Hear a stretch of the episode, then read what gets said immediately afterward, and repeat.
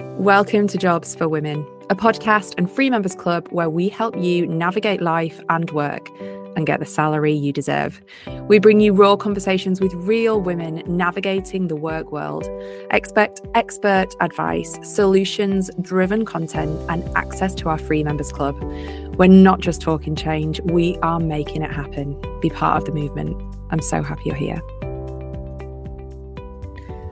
Oh, hi, Zoe here. Just before you jump into this episode, I just wanted to let you know that first of all, having Steph on the podcast was so huge for Jobs for Women and for me. I love everything that Steph stands for with her Believe Achieve ethos. And her story is just mind blowing, it's inspiring, it's raw. And I just think you're absolutely going to love it but there's a little caveat. I had a tech nightmare the day we recorded, and I won't go into detail, but there might be some little noise interferences. There might be bits that aren't perfect, but you know what? We are real at Jobs for Women. We are honest. We didn't have an opportunity to retake because Stephanie's time is so precious. I know she said to me afterwards that she would have done but I'm just bringing it to you as it is. Some of you might not even notice, but I just wanted to let you know if there is any little interference or it's not as good as usual, then that is why. But I hope that you will take from it the incredible content, the conversation, and the messages that Steph is sending out. I think every single person in the world could get something from this podcast episode. So enjoy and let me know what you think. So, welcome to another episode of the Jobs for Women podcast. I am super duper excited. I say it every week, but I'm even more excited because we've got an extremely special guest, a guest that I have been trying to get on the podcast for a long time, but she is super busy. Um, and we're going to talk all about that. So, welcome to the podcast, Stephanie Hirst. Zoe, it is an honor to be on. Thank you so much for asking me. And I know it's taken ages to kind of i think that that's that's the thing with podcasts isn't it? You know we we we set out on this great plan to create a podcast and then it's tracking guests down and then working with other people's diaries and then our own diaries because we get busy and we put things in and then that clashes with someone else's. So it is it's always a bit tricky trying to align diaries isn't it yeah, 100%. But I'm just so grateful that you've given us this time um, and we were just chatting uh, off the pod just a second ago. I'm having one of those nightmare tech days, and we both just agreed that you just got to roll with it. Life is you life. Roll it? with it. Yesterday, my day was challenging, but I guess that's the that's the rich tapestry of life, isn't it? Some days you get days which are just amazing, and others that are just a little more challenging. Yeah, 100%. So let's kickstart. Your career has been so inspiring, so incredible. And we met at an event and you did a talk, and I was, I think, mouth open, blown away. Your story is so inspiring. You have um, a long career as one of the biggest UK's radio stars. Um, so, talk to us. Tell us a little bit about what you do eh, for oh those oh that perhaps aren't as familiar. Um, yeah, I'm a public speaker. My main job these days is is a public speaker, but I still do radio, and I will always do radio um, as long as the radio exists or as long as I'm alive. Because I've always said I want to be on the radio till the day I die. Because from a, a real early age, I fell in love with the radio. There was something about it, and I used to. I, I call it the magic box. Well, I used to call it. I still, probably still do call it the magic box because literally you could go on a journey, and I could listen to radio stations that were miles away, really late at night when the atmosphere, my dad taught me about atmospherics. Because my dad used to like the solar system and all sorts of stuff like that. And he taught me that if I listened to the radio late at night, I could pick up stations that were in like Germany. If I pointed the aerial in a certain direction and the atmospherics were good and it was a clear sky, so there was nothing in the way of blocking the signal, uh, I could hear stuff. I was like, gosh, you could pick all this stuff up. And then I found my local radio station and I was that I was that person that rang for every competition. I wanted every car sticker. I wanted every DJ photograph. My pencil case, which I've still got from school, um, has the D- my favorite DJ's names written on it and the radio station logo. I was just, ob- I just, we all have obsessions as, as children, don't we? And my obsession was my local radio station, which was called Radio Aire. It was based in Leeds, and um, and weirdly, that, that I still get to do shows from that building. It's not called Radio Aire any, any longer. Uh, but I do occasional shows from that building. And it's always really special going back in because the studio doors, the equipment's very different, but the studio doors are the same. So when I pull, and they're really thick, there's two of them for each studio. They're called an airlock for soundproofing. And I pull the first one and then throw the right hand side of my body into the second one. And I've done that. I started working there at 12 and I've done that since I was 12. And it's, you know, it's really special to be back. I'm back in that building on Thursday and Friday this week doing some shows. So it's always really special going back in. It, it I don't know, it just reminds me of that youthful, innocent feeling. So I got in, I, I, I rang the radio station, I rang the DJs. Um, I went in actually on an open day when I was nine and made the decision at nine, excuse me, that I want to work there. And it took me by 12 to get in. And yeah, and then I didn't leave until I was 18. So I was very lucky I got in when I mean you're not not allowed to let children work in radio stations these days, but yeah, we did. We did. And there was a Chris Miles was another way, he's one of my best friends. Um, he was a year older than me, but we were the same age pretty much, you know, 12, 13, 14 when we got in because you know you were DJs rocked up in their flashy cars with their names written down the side of it, sponsored by the local Ford dealer or whatever. And they didn't want to get their own records or CDs out or make their own tea or coffee. It was the kids that did it. And but that gave us a chance to be in the building and to learn the ropes and to, you know, I did work experience when I was 15 and I begged my school to allow me to do it. It was a, a, a thing called Project Trident Work Experience. And I did that at the age of 15 and thought, I'm going to get to be in the radio station. I'm going to get to be in the studios every single day of the week. And I wasn't. I worked in the news department, the promotions department, the sales department, and I learned so much about how the business works. And that actually was perfect work experience because I was in that building at a weekend making tea for DJs, but I didn't understand what the numbers on the sales board did or sales targets or how the news was collated or the sponsorship and the promotion side of things. Um, what the receptionist did, all those kind of things. And that really was key. I've, talked about this before about how important that was for me going forward in my life in, you know, having a job and working. That is so powerful as well because like, we've got a range of, of listeners and we work with colleges and unis, you know.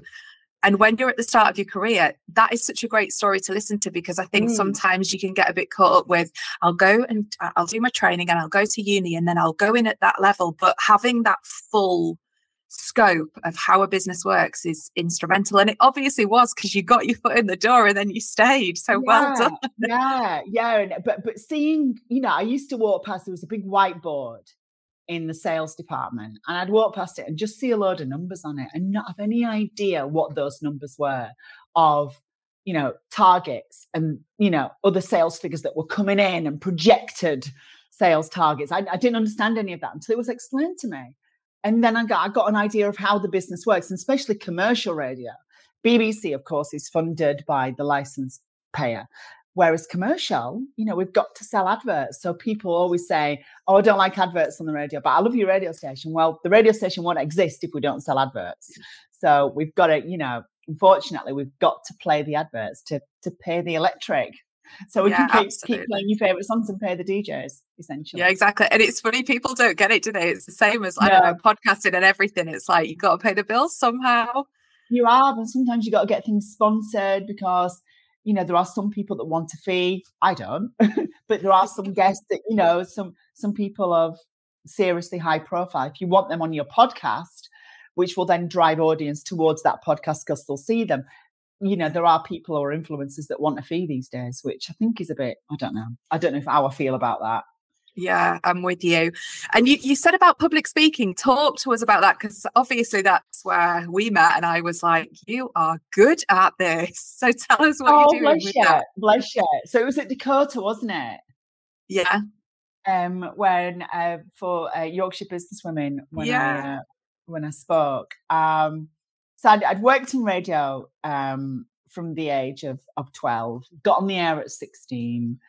Everything, you know, was great in my career. I was, I was, I was doing my dream job. You know, I, I, there was nothing else I ever wanted to do it was work in the world of radio. And I've always said that, in fact, I was talking to my friend the other day about what it was like working in a radio station back in the day.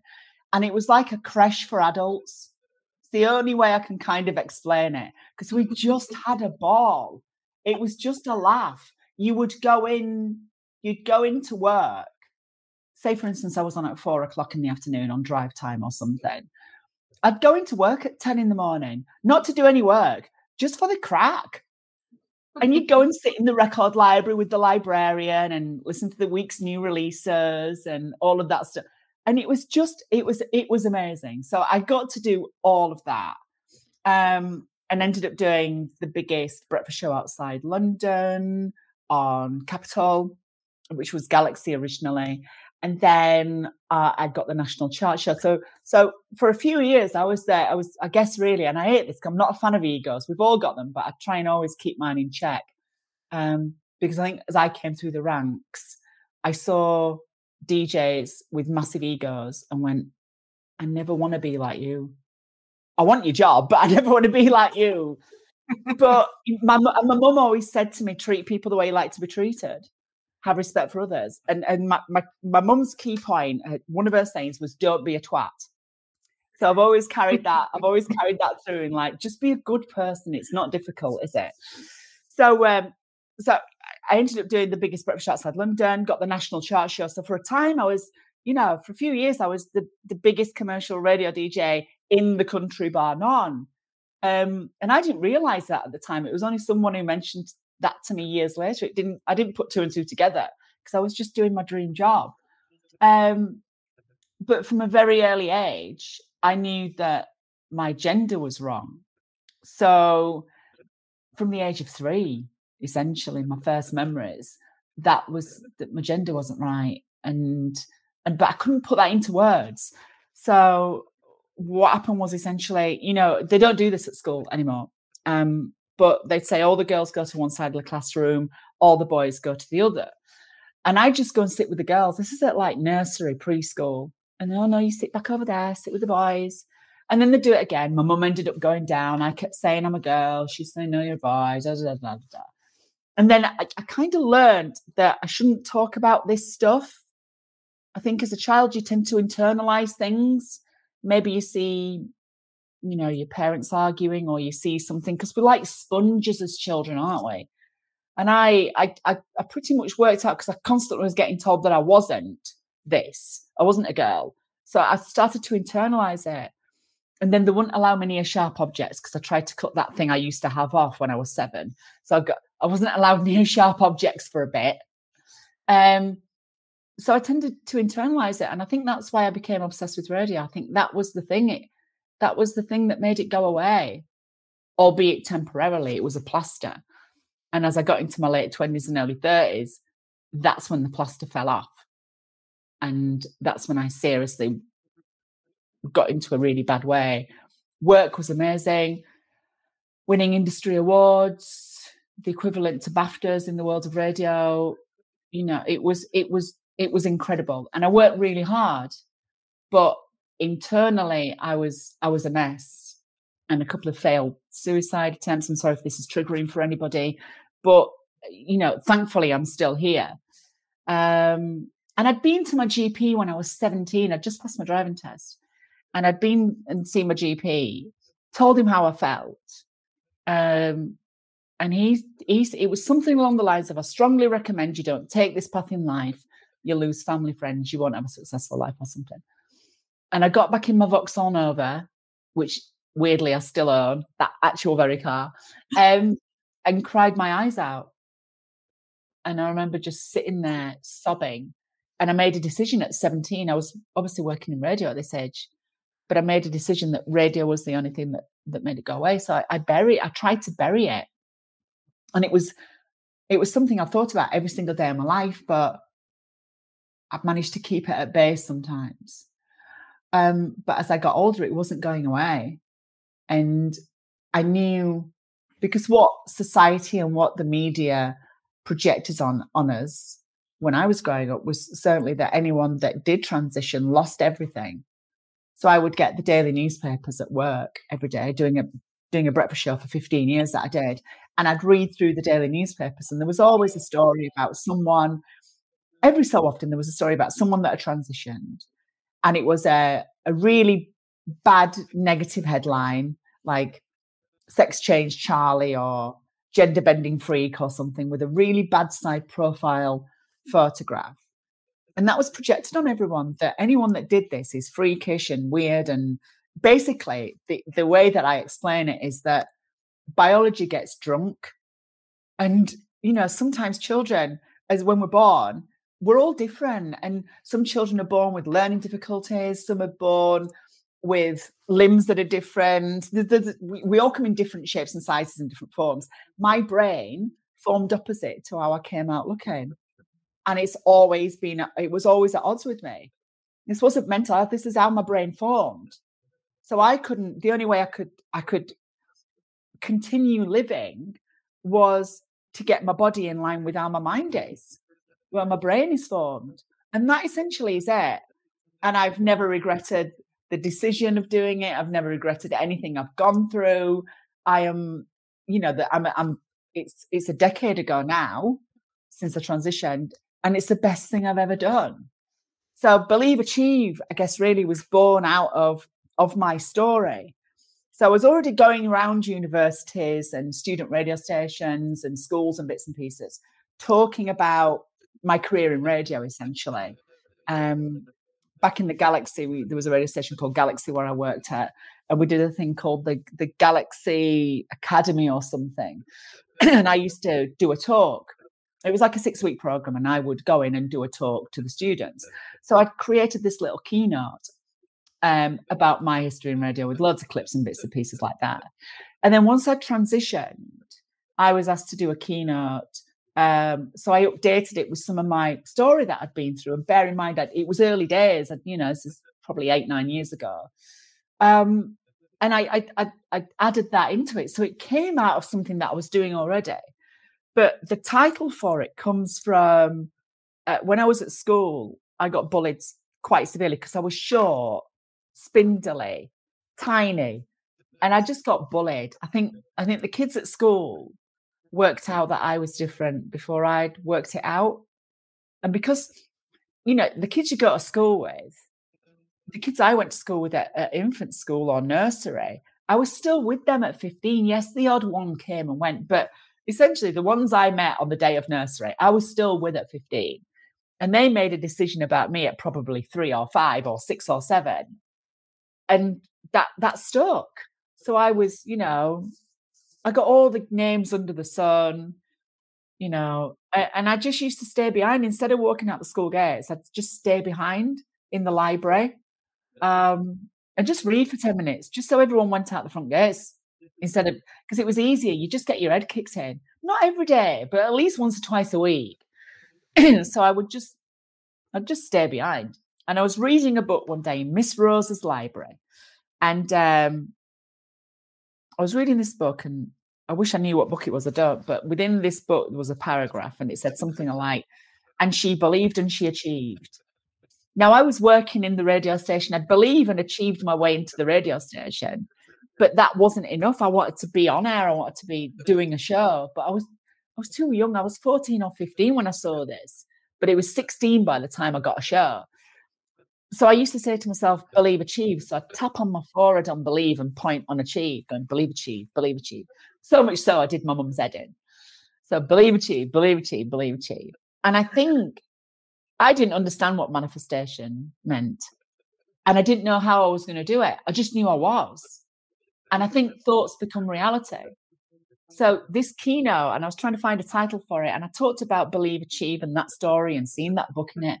And it was just like a no brainer to call it Believe Achieve because I believed and I achieved. And I want to show other people with this hour long keynote, which is, it sounds like I'm doing a sales pitch, pitch for it now, but it's, it's, a proper roller coaster. And I, I start, there's a video I play at the start, which is, is, you know, shocks people because I think people see me walk on stage if they're not aware of my story. And it knocks them for six because they don't expect what I'm about to tell them or share with them. I can totally agree with that because I did I wasn't aware of your story. I used to listen to you on the radio way back. But didn't put two and two together. and I didn't put two. I was late as always, not very good at the old timekeeping. I was late. Yeah, yeah. So I stood at the back mm. and I just watched you and I was mesmerized and everything you've said mm. about the believe achieve and the story in the video it's it's hard hitting it, it is so powerful and i think i admire how brave you are talking about it. Those stories at school oh i i mean i was i was bullied at school and had a pretty tough time and it still gets me it's like that ptsd feeling when you talked about hanging back for 10 minutes so you didn't get your head kicked in. There are yeah. children or younger people or eh, people still going through that and it, it's it's, it's horrific and you know what? Zoe it's even worse now because it doesn't when when the kids walked out the front gates and if i went home that was it until the next day but now it's all on here. It's on it's on phones. There are there, you know, kids can't even have their phones on because they'll get messages from other kids. So it's relentless. So I mean, how many times have you had that conversation with friends? And I'm sure anyone that's listening to this right now will go, Yes. Would you like to be a kid again? Yes. Would I like to be a kid again? When it when I in the year in the 80s or 90s or whatever, mm-hmm. yes, I would. Not now. Gosh, no way. I wouldn't want, no want to be growing up in this in this era. No way. No yeah. I said that recently actually to my friend. Um, just going back a second, you said you knew at age three, which is so and you know, like the biology getting drunk, I can really relate to that. Because I was listening to a podcast the other day about gender being decided in like the last few weeks or months and it's like we're all the same so so mm. you you knew from age 3 because you had this incredible career because you believed it and you got in the door and you did your work experience did you feel trapped in a way that you had this fame you had the most success but then that that annoying gp that terrible gp had kind of warned you off it mm. yeah but it was you know, it was the 90s and it was a different time. And so I can't, I think the GP was just looking out for me. I can't, it was wrong. The advice he gave me was wrong. And I do worry mm. about how many other people he put back decades because of it. But I guess he was just, you know, he was recognizing what society was like. And he knew I would get a tough time and I guess I knew I would get a tough time, but I think for me it was about it's always been about survival. It's all always been about I, I, need to do the best thing for for me to get through this. And I think we all go through that, don't we? Um, mm. But at, but at three, I couldn't verbalize it. Well, the only way I was I was saying I was a girl, so that was verbalizing it. But I I couldn't mm-hmm. I couldn't put it into any words because I'm three years old.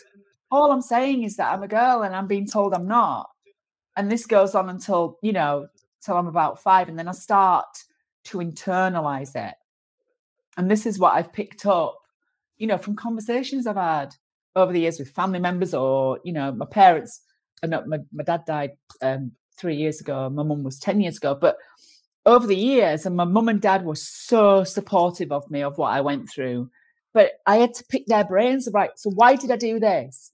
And Mm. why why did that happen oh we went there and this happened and so you kind of piece your story together over the years because i had a very i had a very open relationship with my parents my mum was like we were we were chalk and cheese but she was like my best friend as well so I, I could ask her things and she was you know she was amazing did they help you piece it together as in how did I act at that age and what did I play with? And did they help you in that way? Do you know what? Interest, interestingly, um, because it's 10 years since my mum passed um, this year, uh, I went out with a couple of her friends to kind of celebrate her life and remember her 10 years on. And that night I was I was I was picking their brains going, so what was I like as a child? You know, all of these things. And I was. I mean, they took me off E numbers as a child because I was climbing walls. And I was like, you know, I was just, I was manic. And I think I was manic because there was just a lot going on in my head. It never, even now as an adult, it never switches off. And I think because I was never calm and I always seemed distracted, that is a lot to do with the fact that I just wasn't at peace inside my head. and I could never work it out. So I was I was hiding things inside myself. So there's all you try and unpick these things as you get older. I don't spend too long dwelling on it because I think, you know, I'm all about the here and now. But it's interesting when you look back at certain things and certain like relationships, for instance.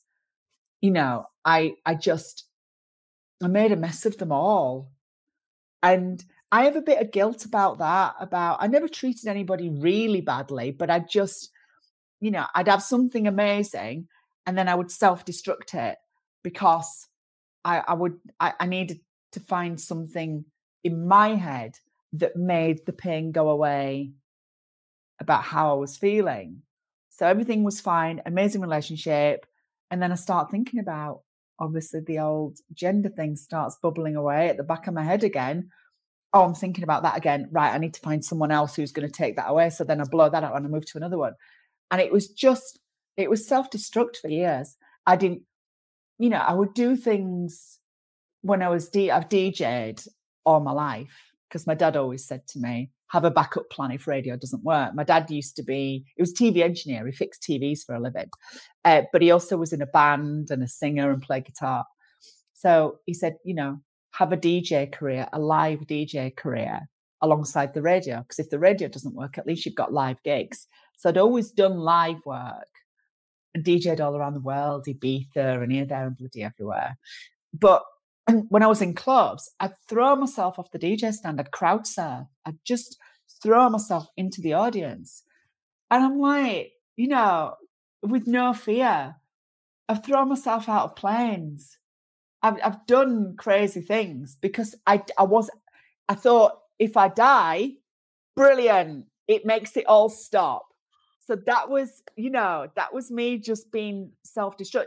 Never did drugs instant interestingly. That was something I never did, ever. So it was always it was always booze. It was always gin. Good old gin. Um, um, it was it was a self-destruct thing. It that was that was definitely part of my, I guess, personality because I just thought, well, if if something happens to me, it stops it all, doesn't it? Makes oh gosh, that, that is so. I mean, that's so sad and powerful. But I think a lot of what you've come through, your journey, so to speak, is because of the person you are. Like you showed that resilience, that determination to be like, I'm going to go on that radio, and you were like in at nine and and helping out and doing all of that, yeah. and you made you made it happen. And similar, like what what you said earlier about um, you're about the here and now. This is what we talk about jobs for women like when i do talk sometimes and it's often a man will say don't forget about the men zoe and oh um what about this yeah. so or, or, they they and i and i have to stop them and say jobs for women isn't about saying oh poor women and oh look at this it's about getting everyone together having the conversations and moving it forward. yeah yeah absolutely. It's about it's about the, I've always been a bit of a futurist. I've always kind of looked forward. I'm, I love a bit of nostalgia. Don't get me wrong, you know, and it's nice to look back. But hey, come on, we need to keep creating. We need to keep pushing forward. We need to keep coming up with new ideas, constantly thinking about, right, where, like projection, where we're going to be in five years' time. I keep, you know, I've created certain things like my Belters brand, my D, the live shows that I do. I, started DJing in my kitchen um, on Facebook. So when Facebook Live first arrived and they allowed you to, you know, reach your audience with live video, I thought I'm going to do some DJ sets in my in my kitchen. And then lockdown happened, of course. I was getting like 100,000 views a week. And from that, I've turned that into a live show. But just like, I guess, our parents or grandparents are in are into Northern Soul records from the 60s and 70s. It's these big Northern Soul weekenders and all sorts of stuff. And that older generation, well, will become older one day. And my Belters brand that plays 90s, 90s, and 10s dance tunes, I need that I projected forward that that will see me well into my, you know, late 40s, 50s, and I can build that into a brand and I'm touring it. So I'm always trying to come up with things that are not short lived, but have got longevity really as well and i can constantly push and change and you know and, and just try and create good stuff that takes people away from the crazy world that we live in. Yeah, and I love that as well. Like I recorded a short podcast, like we do like a 10 minute tips kind of thing. And I was urging, like I've always had like a bit of an entrepreneurial something in yeah. me. Like my mum and dad had a gift shop in yeah. Headingley in Leeds that and they went bankrupt and all of that stuff. But um I said I said on the podcast, like, just because you're doing a job, say you're at full time in an office, expand the horizon. Like if there's something that sets side your hustle. on fire. Yes, side hustle. side hustle get right, get my mm, think key things for me, I guess, really, and I hope they are for everyone else, is find your tribe. Find your tribe. Find people who you connect with and get that side hustle. Get it going. Because that's when you can start to you can move away from the thing that you're not really happy doing, and that side hustle can come, become your full time career, and it can mm-hmm. take you on the most amazing journey. So it, it is. It's for me. It's your tribe and your side hustle. And it doesn't matter yeah. which order they come in. You know, maybe creating a side hustle helps you find a new tribe, and vice versa. Yeah, I love that. Um, and I know we've got to wrap up soon, but we obviously talk about diversity and inclusion. Um, mm. You know, on on the podcast and everything that we do, and we also work with businesses. Is there anything you think? Because like I've been speaking to businesses, um, you know, there's women's networks and there's different religious type networks. Yeah. What can companies do? Do you think there's anything, you know, this is real. People are experiencing this and the turmoil. And, you know, when you were talking about like mm. all of the noise in your head, what could companies do to support people either going through similar to what you went through or or something else? How can they support more? Um, I guess uh, well, support is the key word, isn't it? And and I guess it's asking questions and finding out about the person or, or the employee or whatever it's finding out about how they feel and trying to get them to open up. And it's not easy when you're going through this, it's very easy because you've internalized so much for so long. You feel ashamed sometimes to share how you really feel. So you'll only give away the surface stuff. But to dig deep, it's it's some because people always, you know, well, well I'll ask me questions about how I how did you do that? I'm not, I don't know. It was just sheer determination of I need to get from A to B. But the one thing, little things that that I guess still to this day, and it doesn't happen anymore. But when I first transitioned, what I found people would do, they would they would grab at me going, Oh, let's feel your hair. Is your hair real? Oh, oh God, look at your hand, look at your fingers, look at and this is what people would do. And I hear stories of it happening in workplaces. So someone's transitioned and they've come to work as their true selves. And other employees will go, Oh God, looks like oh, aren't you aren't her hands nice? Look at her fingers, aren't they nice? And it feels like you you're on a pedestal, or it's the you look lovely. And that kind of it's almost in a it's meant well, but it can almost sometimes feel as in people feel like they've got to say it because they think it will make you feel better but you just feel like you, you're being treated differently does that make sense it makes total sense and i think for anyone listening it's like that education piece though isn't it yeah. it's like they think that's maybe what you want to hear um, yeah the oh you look nice and it's you know sometimes i will it still happens occasionally someone comes up going you look really nice and it's like i've been like this for 10 years it's, yeah. Thank you. No, no, thank you. I'm not being ungrateful, and I promise you, I, I absolutely swear I'm not being ungrateful. But it's you know, you know that people are, are saying it because they wouldn't usually come up somewhere and say it quietly.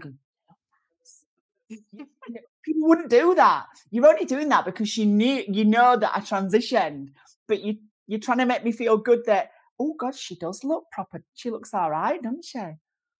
if that makes I hope that makes sense and I hope that makes total right way. it is a hundred a hundred percent and I can imagine the situations. And then just just before because I know that you had a really supportive team, you've talked about the years when you did make the decision. What were you working? Did you have a radio gig at that time? Yeah, yeah. I was, I, was, I quit my job. I was I was doing the biggest breakfast show outside London. I quit my job but I've been doing that show. I've been doing breakfast shows for 15 years. And the show I was doing, I'd done for 11 and a half, nearly 12 years. so even though it, it was really hard to walk away from, I mean, there was silly money coming in. You know, we're talking silly six figure salary. It, it, everything was amazing. It was brilliant. But that that has not always been my motivator. It's not the thing, you know. Money is not. It's about happiness. Yes, money is is great, and you know you can put food on the table and pay the mortgage, especially in the cost of living crisis that we're in now.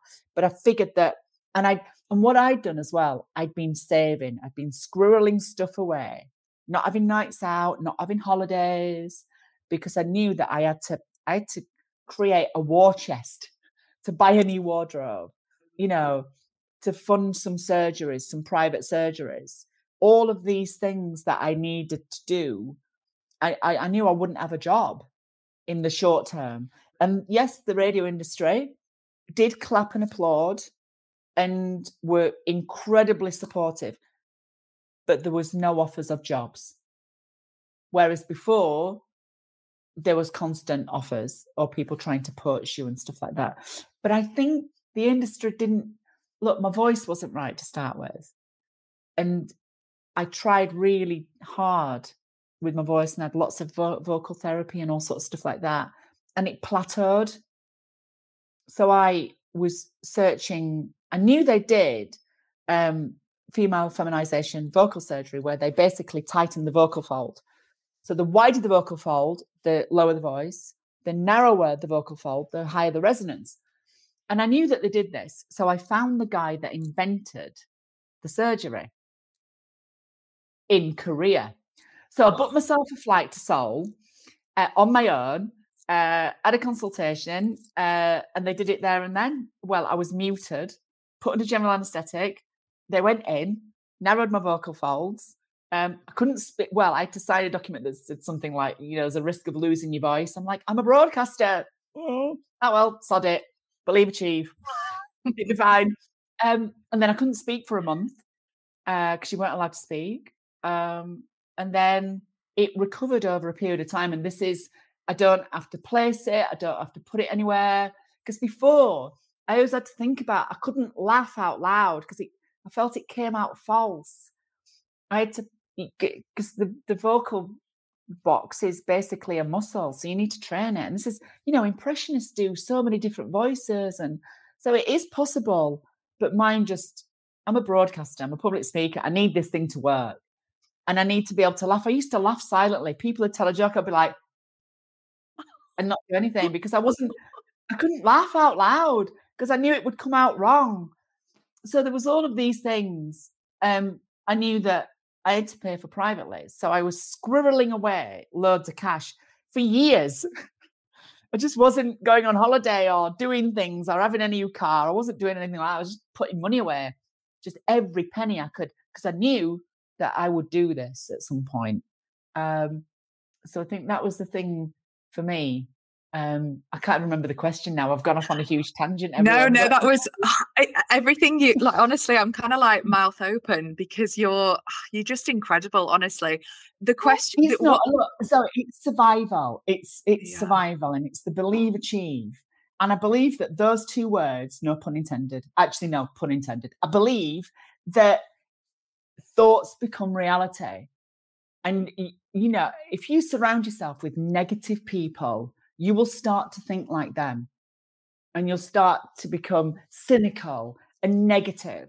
But if you've got good people around you that are positive, you'll thrive and things will happen because you believed that you could. So I genuinely believe that you can believe achieve. Look, I'm not saying that you can believe achieve the Euro millions. Maybe you can, but it's not happened yet. Um, but thoughts become reality. And that is that. I mean, we know that. So if you believe it, you can achieve it. I'm 100% with you on that. I'm massive into manifestation and yoga. Yeah. Um, so just really quickly before we wrap up, when so the the radio industry went, oh, well done, clap clap, and then the offers dried up. So then yeah, what? then then I what? um there was a lady at, at, at, the BBC in Manchester who um who wanted to put me back on air, and she says, oh, we'll give you some um daytime shows on, you know, some cover shifts when people are off. I went, oh gosh, no. Um, what what what what's the show you've got that's got the lowest amount of audience? Um, I think I said that to her or something, and uh, she went, "Oh, I think it's Saturday nights, um, ten o'clock. It's unmeasured. It's, it's really small the audience. I went, I can't do any damage there. Great. So she gave me Saturday nights on BBC Radio Manchester, and that was, I guess, that was about after a year and a bit, a year and a half off of, off air, uh, and that was my, I guess, baby steps back in. But I remember doing the first show and it was before BBC Sounds, it was BBC iPlayer. And once you finish the show, it automatically uploads onto well, Sounds now, but iPlayer then. So I got in the car, left the radio station in Salford at Media City, got in the car, listened back, and I was just heartbroken. I couldn't see the road for tears. I just sounded crap, rubbish. Oh. Voice voice was awful. It was just so that's how that's that's what led me to lots of speech therapy. And, you know, I, I tried to get the best, and I did get one of the best speech therapists, but, you know, and I, I've done some damage to my vocal cords from doing gigs and scream. I screamed Gareth Gates really loud in front of 70,000 people after doing a party in the park gig. And I think on the G, I felt something go twang. So I think I damaged something. And the surgeon who did, he said, You'd got some, there was some scar tissue in there. So I think that always stopped me from getting to a certain resonance as well. Um, but yes, so she gave me a show. Then I did that for about three years or something, two or three years. Then I had the vocal surgery. And from that, I started to sound a bit better. So the industry went, oh, you can come back now. Um, so I was given a daily show on on the BBC on Radio Leeds, and um, and I did that. Stephanie show on BBC Radio Leeds. Really, luckily, won a, an industry award, an ARIA, for that. So that was good. So that showed that right, I could still do this. I could I could get back. And then DJing in my kitchen and the Belters thing, um, one of the biggest networks on radio, Hits Radio, said to me, Do you want to come and do some Belter shows? And I was thinking about leaving the BBC at this point to go back to public speaking full time. Uh, and I thought, oh, this might work. So I could do hits radio on the weekend and public speaking Monday to Friday which is what I do. So I've got two national shows on a weekend on Hits Radio, Saturday Night Belters, 10 to 1, which is Big 90s Noughties and 10s Dance throwbacks. You can listen again by getting the Hits Radio app downloaded. feel like on air. Um, and the Sunday Throwback, which is Big Tunes from like the 90s through to like last year. Um, and I do that 7 till 10 on a Sunday evening. And then Monday to Fridays is made up of, you know, going to huge businesses. I was at Sky headquarters a few weeks ago speaking for them you know, speaking for huge brands, but also small businesses as well, and and startups and grassroots businesses. So I, I do a range. There's there's a whole you know tariff of of you know when it comes to you know what these because I've got to obviously make a living. And it's my job. Um, so yeah, but it's uh, you can go to my website. I feel like I'm doing a plug now. Um, go on my website, stephaniehirst.co.uk. Um, and click on believe achieve and it'll t- tell you all the details there that is you've just basically answered my last question without having to ask this is just well, amazing how can people get in touch and what's next and yeah hmm. you've just basically done it and i'll put what's all next? the links like- in the sh- yeah what is what is, is it believe achieve is that is that sky's the limit yeah yeah i think it's i want to travel the world doing it i want to get into the territories um i've already done a couple of gigs in europe which is good um, so that's good. So I, I, want to get into other territories, and I want to do I want to do some stuff in America because I think they need a bit of this. Um, they do. Um, and um, I'd like to visit Canada. That's somewhere I'd like to go because I think that that's an um, uh, you know I've got some friends who live out there, and it, it sounds incredible. Very cold, but incredible. Um, so yeah, there's there's loads of stuff I want to do, and I just want to I, I guess tell my story but I've never want. I'm I'm not a victim. I'm not. I've, I do not want anyone to feel sorry. This is, you know, I want to empower people. I want mm-hmm. to show people that anything is possible. And if you can take something from my story, if you think, well, because you know, we we hear someone else's story and go, my God, that's massive to what I'm dealing with. Well, if they can do that, I can surely do this. And that's how I would like if anyone who hears my story can be empowered by it and think, well, that's massive compared to what I've done uh, which it's not. It's all comparative because, you know, I can hear your story and go, my God, that's huge compared to mine. So if people can be empowered by this story and I can show people that anything is possible and educate them along the way to, to what someone like me with lived experience goes through, because I do a big Q&A at the end as well. So I will answer any question, anything, because I think it's important. You know, people want to ask questions, ask me because I'm unoffendable. So just you know, people get in touch, ask questions, and I'll uh, I'll answer them. Yeah, definitely. Everyone. The, apart from the politi- politicization and the and the current gender idol- ideology that the government seems to be pushing, I'm like, is this the last straw you've got? Is this the last thing you've got? Gosh, appalling. But anyway, that's well, a different. I love. Yeah, that's a whole other podcast. I love that you're so open to answering questions. So definitely reach out to Stephanie um, if anything has resonated with you. Check out our website. I'll put all the links. Um, and just keep doing what you're doing. You're bloody amazing. Likewise to you as well. Congratulations, because Women's with Jobs is just incredible. What you do is just phenomenal. Wow! Wow! Wow! I hope you enjoyed that podcast as much as I enjoyed recording it. And make sure that you check out um, Stephanie's website page to connect with her, to find out more about what she's doing, find out where she's gigging, where she's speaking.